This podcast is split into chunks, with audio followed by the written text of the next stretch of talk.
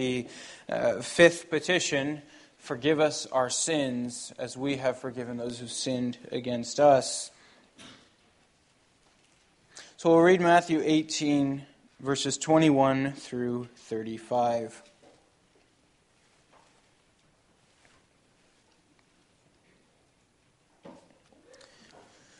Then Peter came up and said to the Lord Jesus, Lord, how often will my brother sin against me and I forgive him? As many as seven times?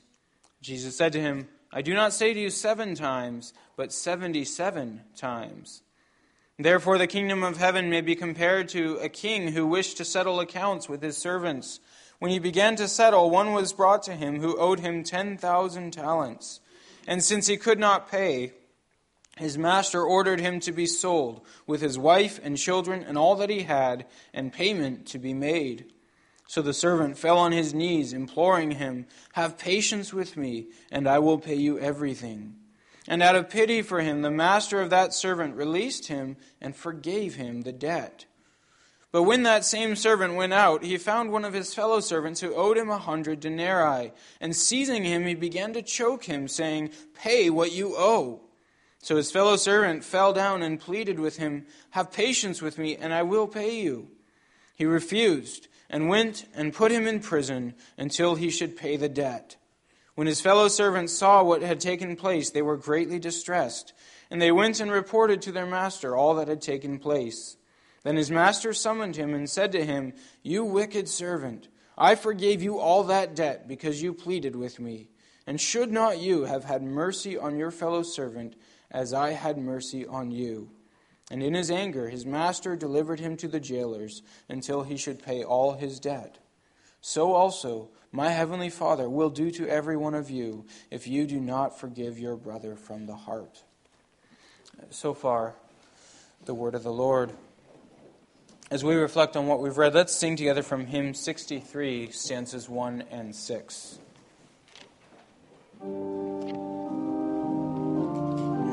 Every Lord's Day in the afternoon service, we turn to the Heidelberg Catechism as a summary of Christian doctrine, and we find ourselves this afternoon in Lord's Day 51. That's on page 563 of your books of praise.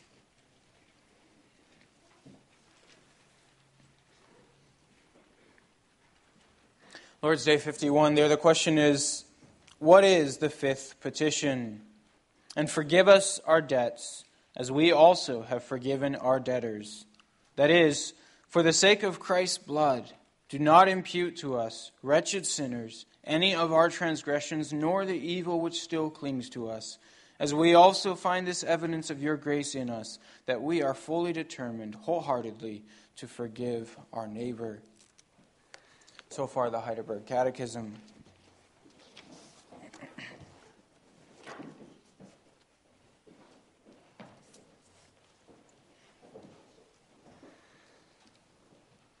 Brothers and sisters in our Lord Jesus Christ, it's an interesting fact that the Lord Jesus teaches us to pray, Forgive us our debts. One could easily spend an entire sermon on that word, debts. Why does Jesus choose to use the word debts instead of sins? And it's a good place for us to start as we think about this prayer. Uh, sometimes we pray these words because we've memorized them as children. We pray them so often that the meaning can be lost upon us. And, and the surprise in a word like debts might not strike us anymore. The Lord Jesus teaches us pray for the forgiveness of our debts. Now, I will admit right away, that's not the only way that this prayer is recorded. It's a bit different in Luke's gospel. Luke records Jesus as saying, Forgive us our sins, for we ourselves forgive everyone who is indebted to us. So Luke uses uh, both, both words. Uh, but uh, now, it's, it's possible the Lord Jesus taught this prayer twice. I suspect he taught it once, and Matthew and Luke each present their own renditions, the way they heard it, the way they thought about it as, as he taught it. Uh, and, and it's a reminder, too, that the Lord's Prayer is not a, a magical formula. It's not just to be repeated word for word, uh, it's to get to the heart of what our prayers are all about. But for Matthew, as Matthew was listening to this prayer, the word debts, I suspect, made an impression on a tax collector like Matthew. Uh, he knew all about debts, that was his trade. Uh, so it's understandable that he was struck by the way Jesus used this word debts.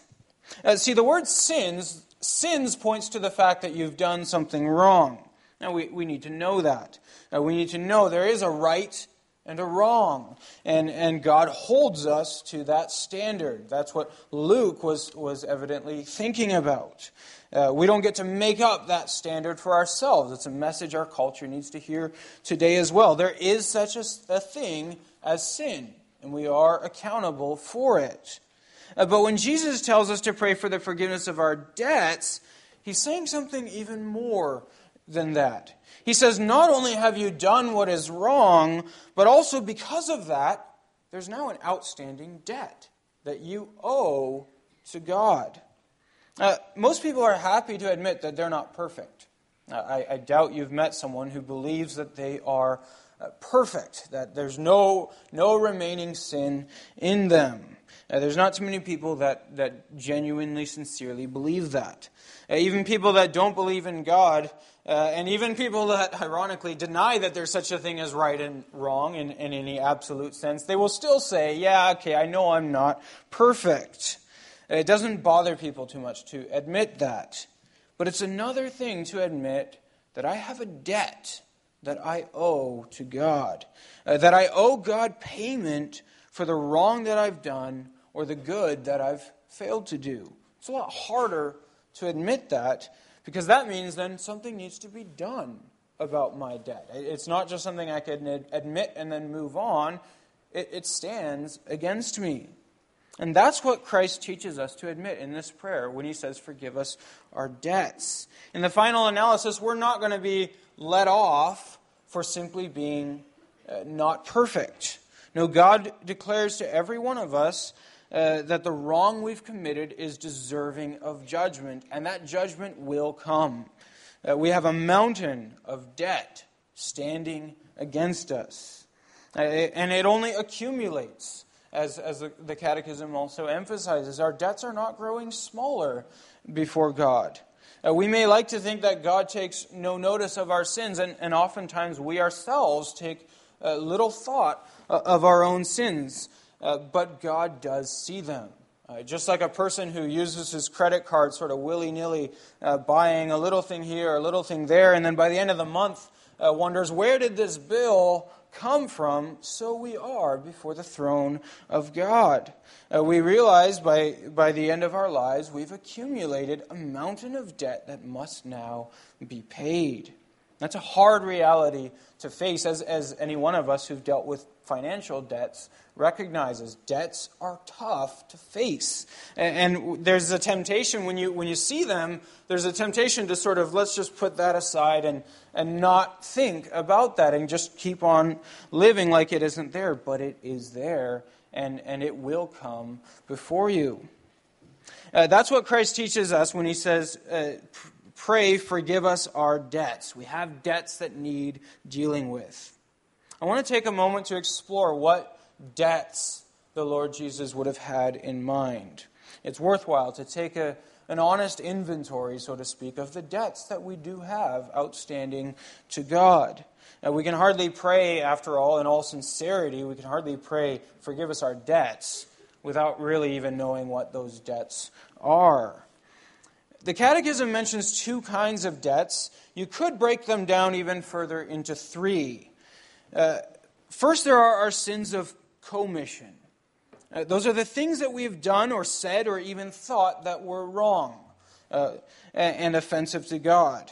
Uh, the Lord Jesus mentions many looking at a woman with lust, uh, lashing out with your words against your neighbor and of course, that your neighbor includes your closest neighbors, your, your children, your spouse, your parents. Our words are destructive and they incur a debt before God. Uh, we've told lies that we knew were wrong. It's another sin of commission, telling a lie. We've gossiped. We've said things behind people's back that shouldn't have been said. This is a sin of commission. And Christ teaches us, especially in the Sermon on the Mount, uh, to look far beyond the, the gross sins that, that generally get taken notice of. Uh, someone who, uh, for example, adultery, uh, the Lord Jesus says, someone who looks on a woman with lust has already committed adultery in his heart. Uh, he's already gotten on the road that ends with adultery. And that too is sin. Uh, verbal abuse is, is still abuse. It, it, can be just as cruel, just as damaging as physical abuse. Uh, it only takes a, a little reflection then to recognize that uh, there are a thousand ways that we have blatantly violated the law of God. All sins of commission. Uh, we're kidding ourselves then if, if we think the way the world thinks that we're, we're just imperfect. We're, you know, I'm just short of perfect. If we're taking an honest inventory of our sins, they are very many. There's, there's the first part of the mountain of debt. And again, if we believe that God's going to just let these things slide, we're fooling ourselves. Uh, that's what it means when, when the Bible talks about making God into your image. You were made in God's image. Do not make God into yours as a God who overlooks your sin, who, who doesn't think about your sin. He is God, and he, he ought not to overlook them. He ought to hold us accountable for our sins. So, those are sins of, of commission, things that God has commanded us to do that we haven't uh, commanded us not to do, excuse me, that we have done. But that's only the beginning of our debt. Uh, Christ also speaks of sins of omission, uh, things that we should have done but didn't. And they are, in fact, far more numerous even than the sins of commission. Uh, you think of the parable of the Good Samaritan. Uh, the sin of the, the priest and the Levite in this story was not that they were the ones who beat the man up and left him to die on the side of the road. That was someone else's sin. But the sin that they'd committed was that they should have stopped to help the man instead of looking the other way. And they didn't. They chose to keep on going. It's a sin that God holds against them. Now, the reality is, sins of omission are a lot harder to see than sins of commission. And yet, they are just as real and they do just as much damage as sins of commission. You think of the German citizens in World War II who saw the evil that was being done by their government and refused to do anything about it. There's a famous quote by the British state, statesman Edmund Burke that all that is necessary for the triumph of evil is for good men to do nothing. Sins of commission or sins of omission have consequences. And our, our sins of omission aren't limited to the times when uh, other people have done evil and we just failed to stop it. Uh, no, they also uh, they go much further. What, responsibility, what responsibilities has God given you? Uh, I have a responsibility from God to be a, a, faithful husband, a nurturing husband to my wife, to protect her, to cherish her, to love her, and build her up with my words and deeds. God holds me to account for that responsibility. I have a responsibility from God to train my son and my daughter in the fear and instruction of the Lord, which means taking time to be with them, talking with them, listening to them, correcting them, disciplining them as needed. These are responsibilities to which God, for which God holds me to account. Uh, and the reality is, our, our sins of omission, uh, when we fail to do what God commands us to do, they are damaging. A father who never shows affection, for his daughter can easily do more damage to her than a stranger on the street who might abuse her. It hurts a lot more for the father uh, when the father failed to love her. A wife who, who never demonstrates respect for her husband or honors him as she is called to do can do great damage to him, can rob him of the respect and dignity that, that he deserves, that God has given to him. A father who fails to discipline his son uh, is telling his son, communicating to his son by his refusal to act, that he doesn't love him enough to intervene.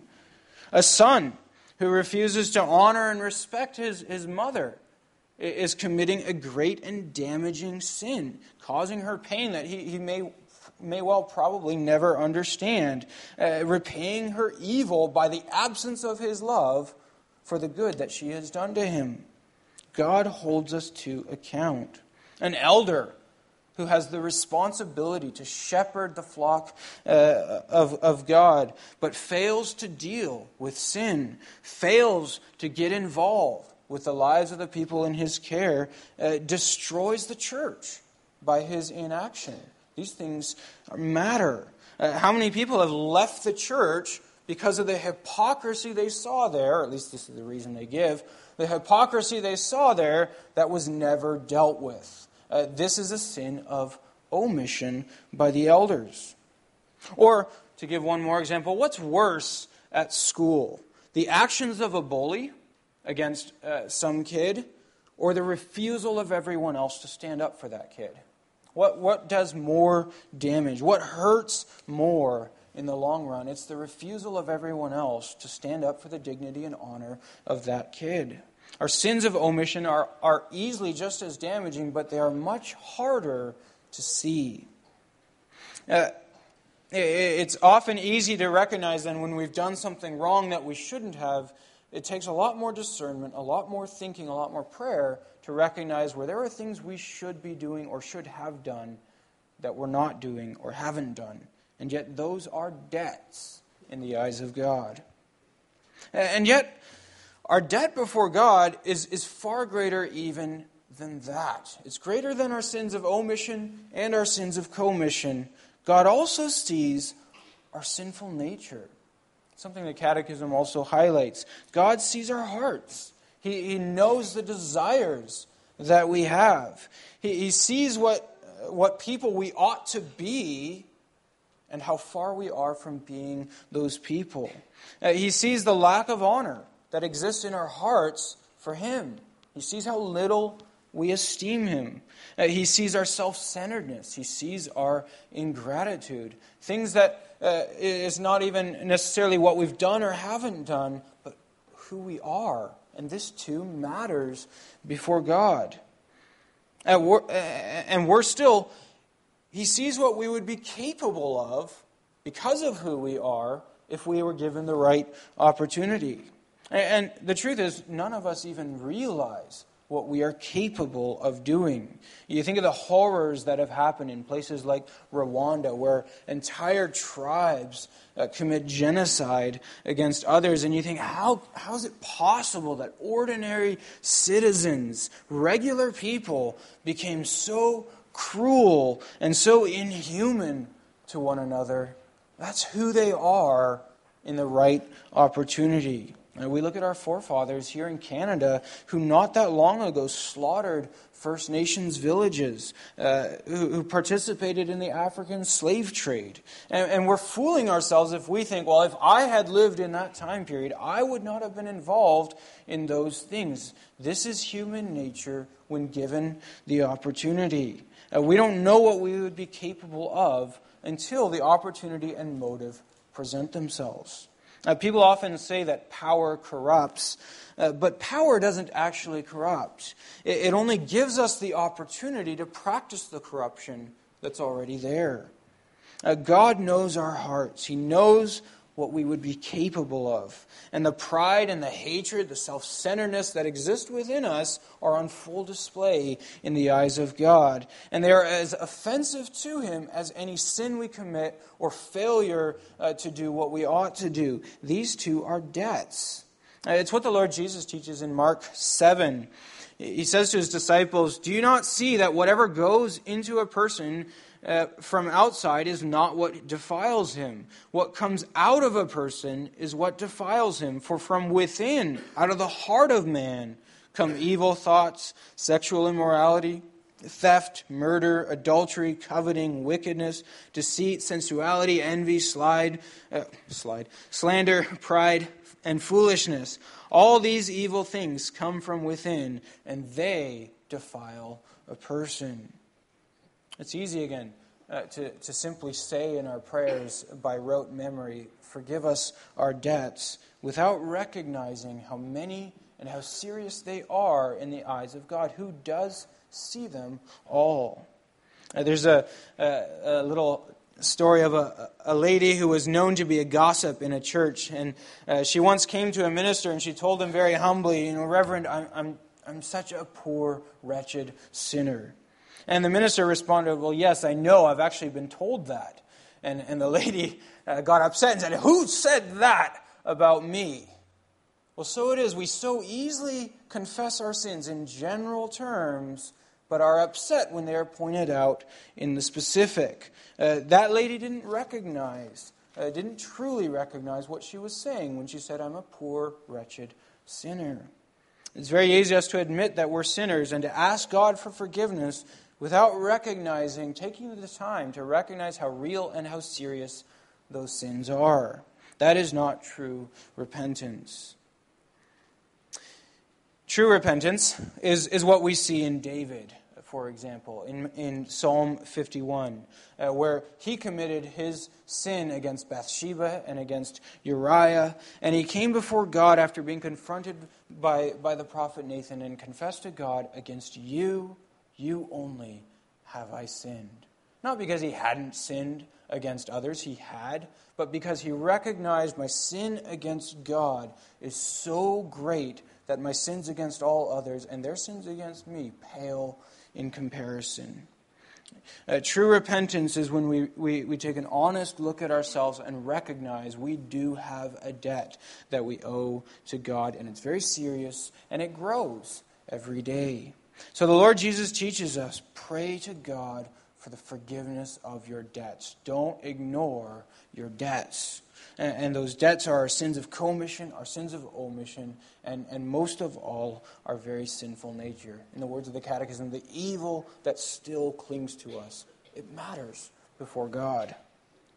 But the same uh, petition that reminds us of a very dark truth, of our sin, it's also a petition of hope.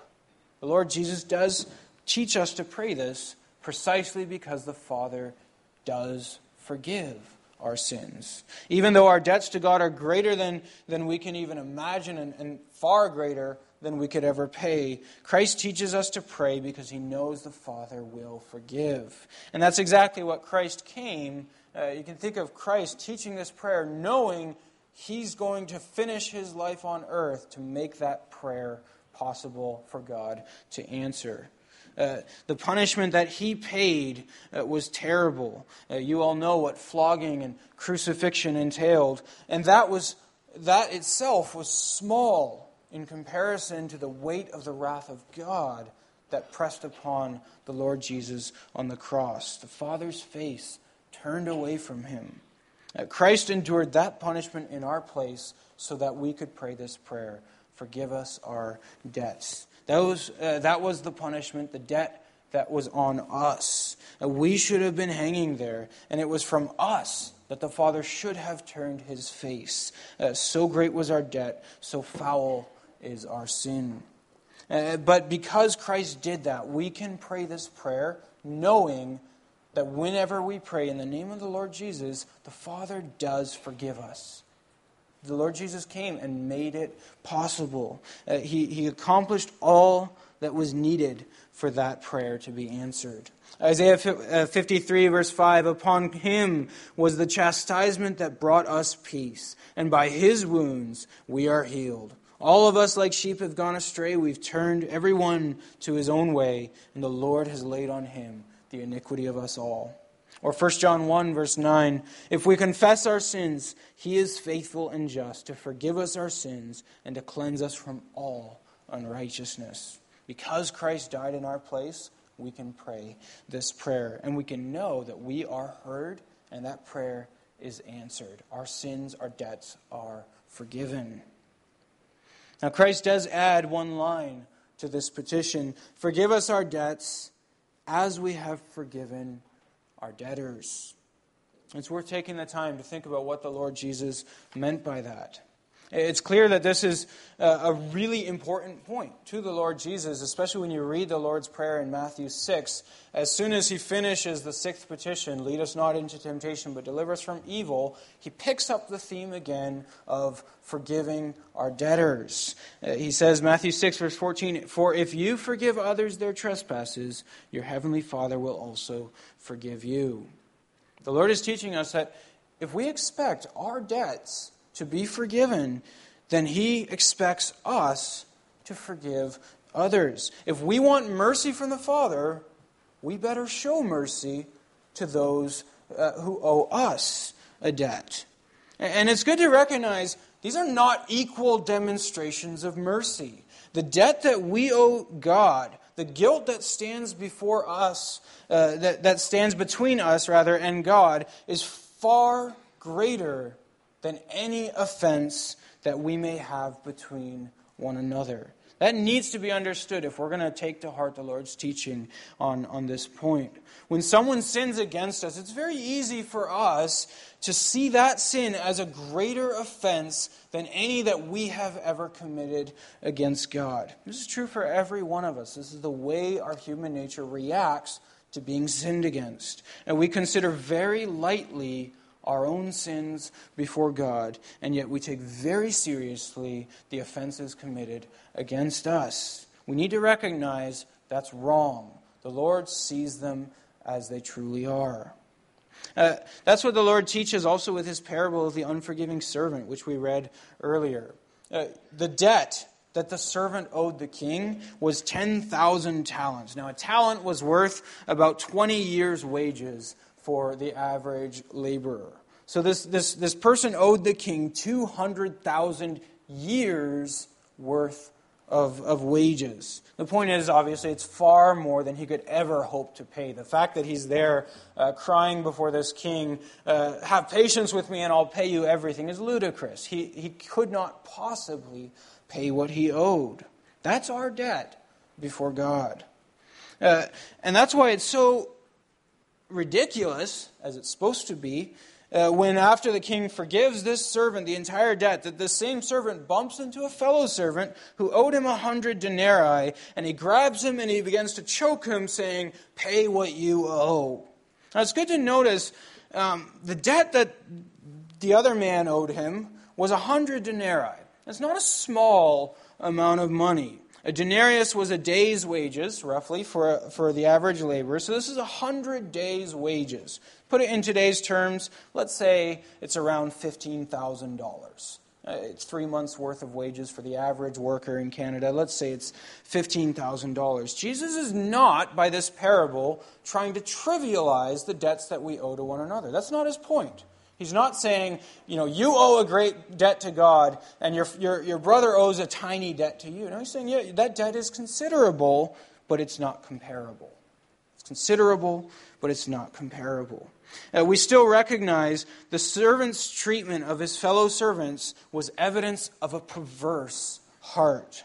He trivialized his own debt before the king, which was far, far greater, and yet took very seriously the sin, the debt that was owed him, which by comparison was very small. And isn't that exactly what we do, brothers and sisters? Uh, we hold grudges, sometimes for years, uh, because we have a badly distorted sense of perspective about the weight of our sins and the weight of the sins of others against us.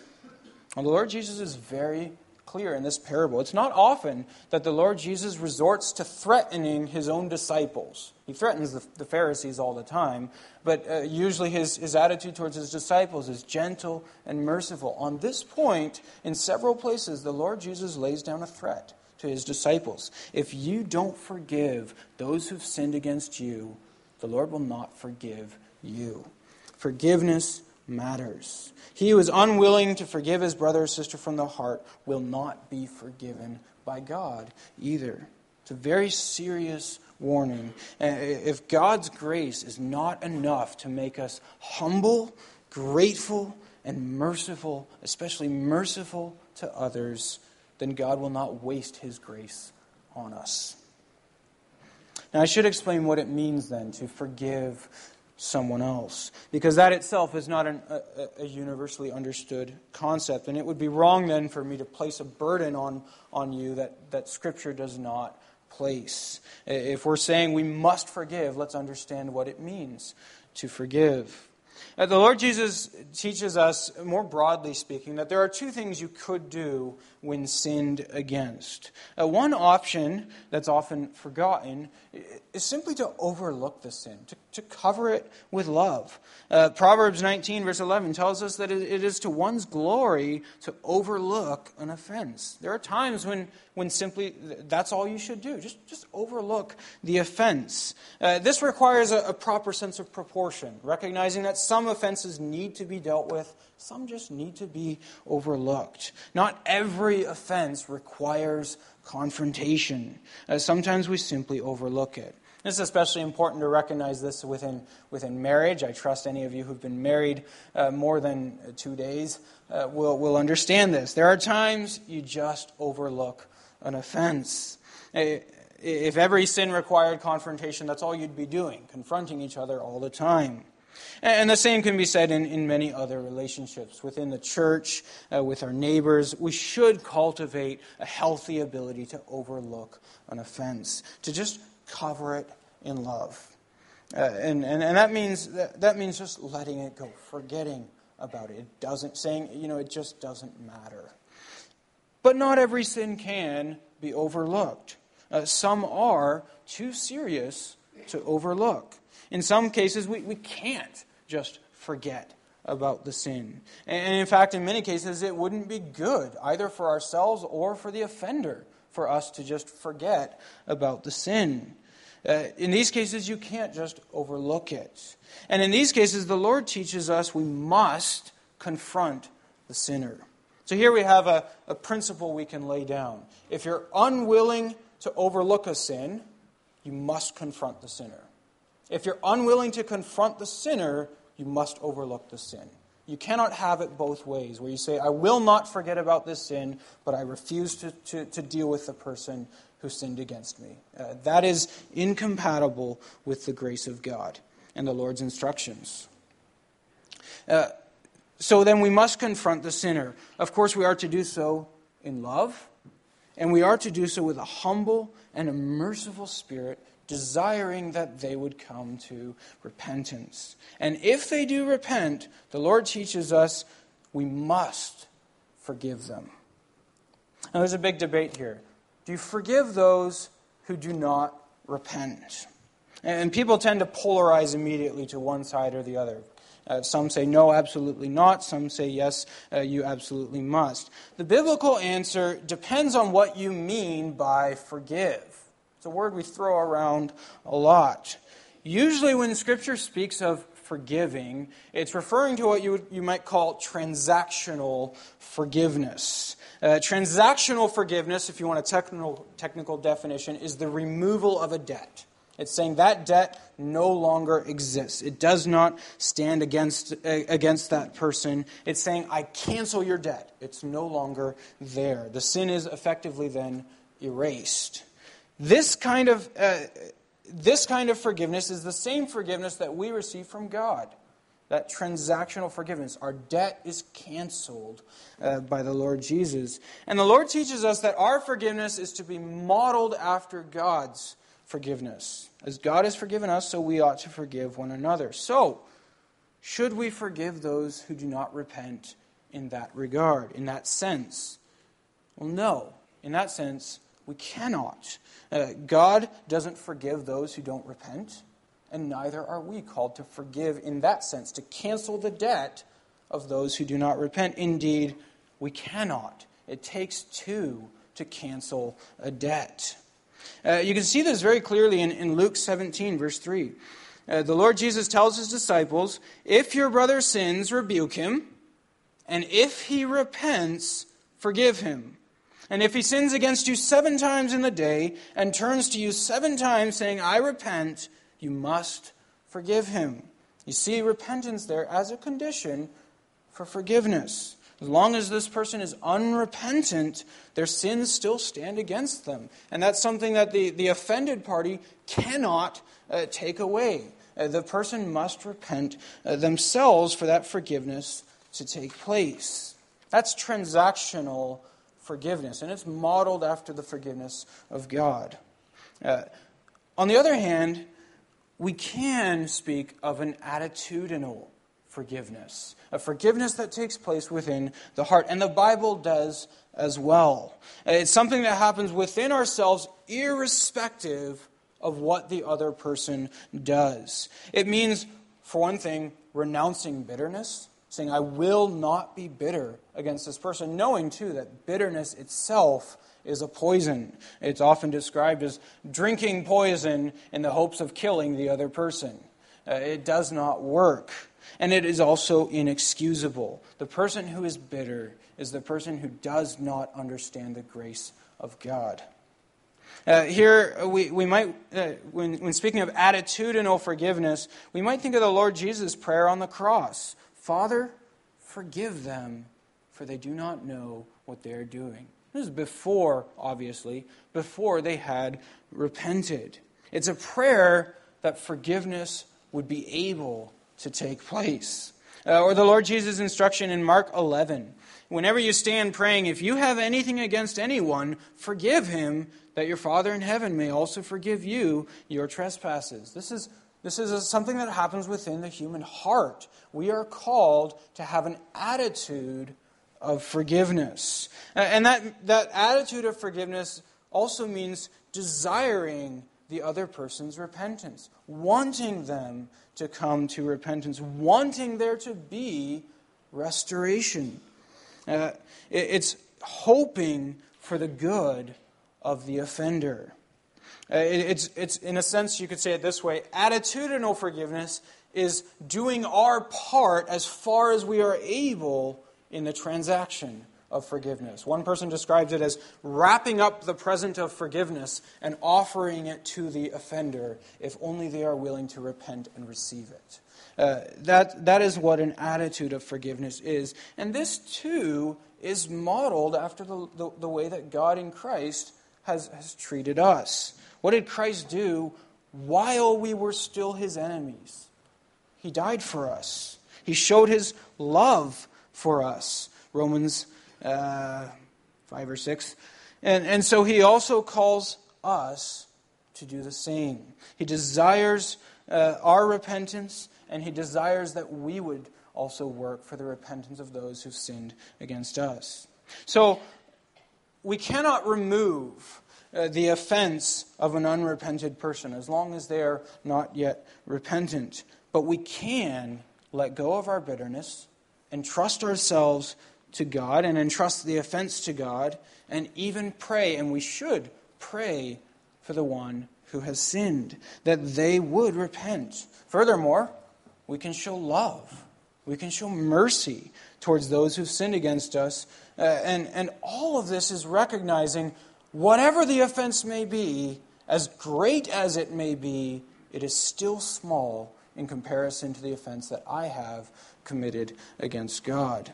That's the heart of forgiveness that the Lord Jesus does call us to have. And, and that's the heart that the Lord Jesus himself had for us, carrying our offenses against him to the cross before we ever even repented. Now, one more thing uh, should be said. If someone does say that they repent, then Christ does clearly command us to forgive them.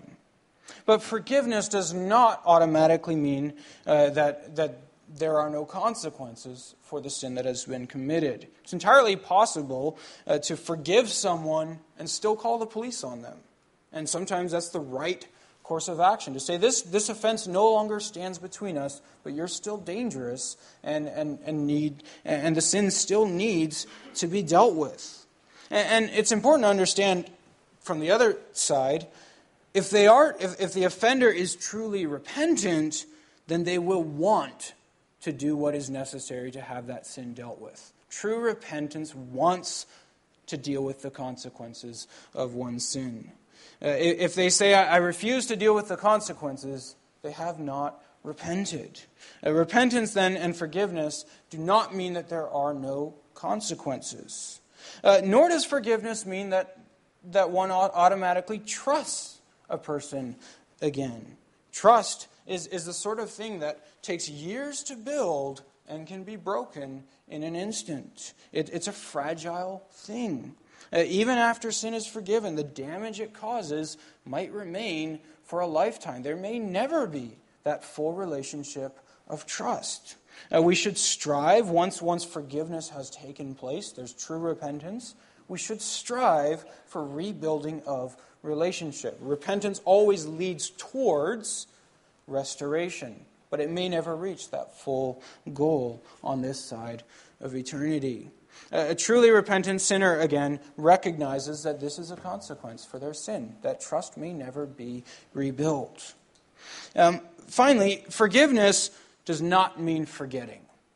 People say it too often forgive and forget. Now, with, when we're talking about overlooking a sin, you may well forget it, and you'd probably do well to forget it. Forgiveness, though, does not mean forgetting. We're not called to forget, and it's not healthy to forget.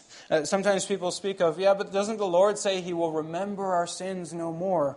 Uh, yes, but that doesn't mean that God has amnesia. It means that he won't hold those sins against us. Uh, God still calls us to, to work with and live with the consequences of those sins. You don't just forget that you committed them. If, you, if you're forgetting people's offenses against you, if they're serious offenses, you should, you should get that checked out. Uh, that's, not, that's not healthy, it's not normal.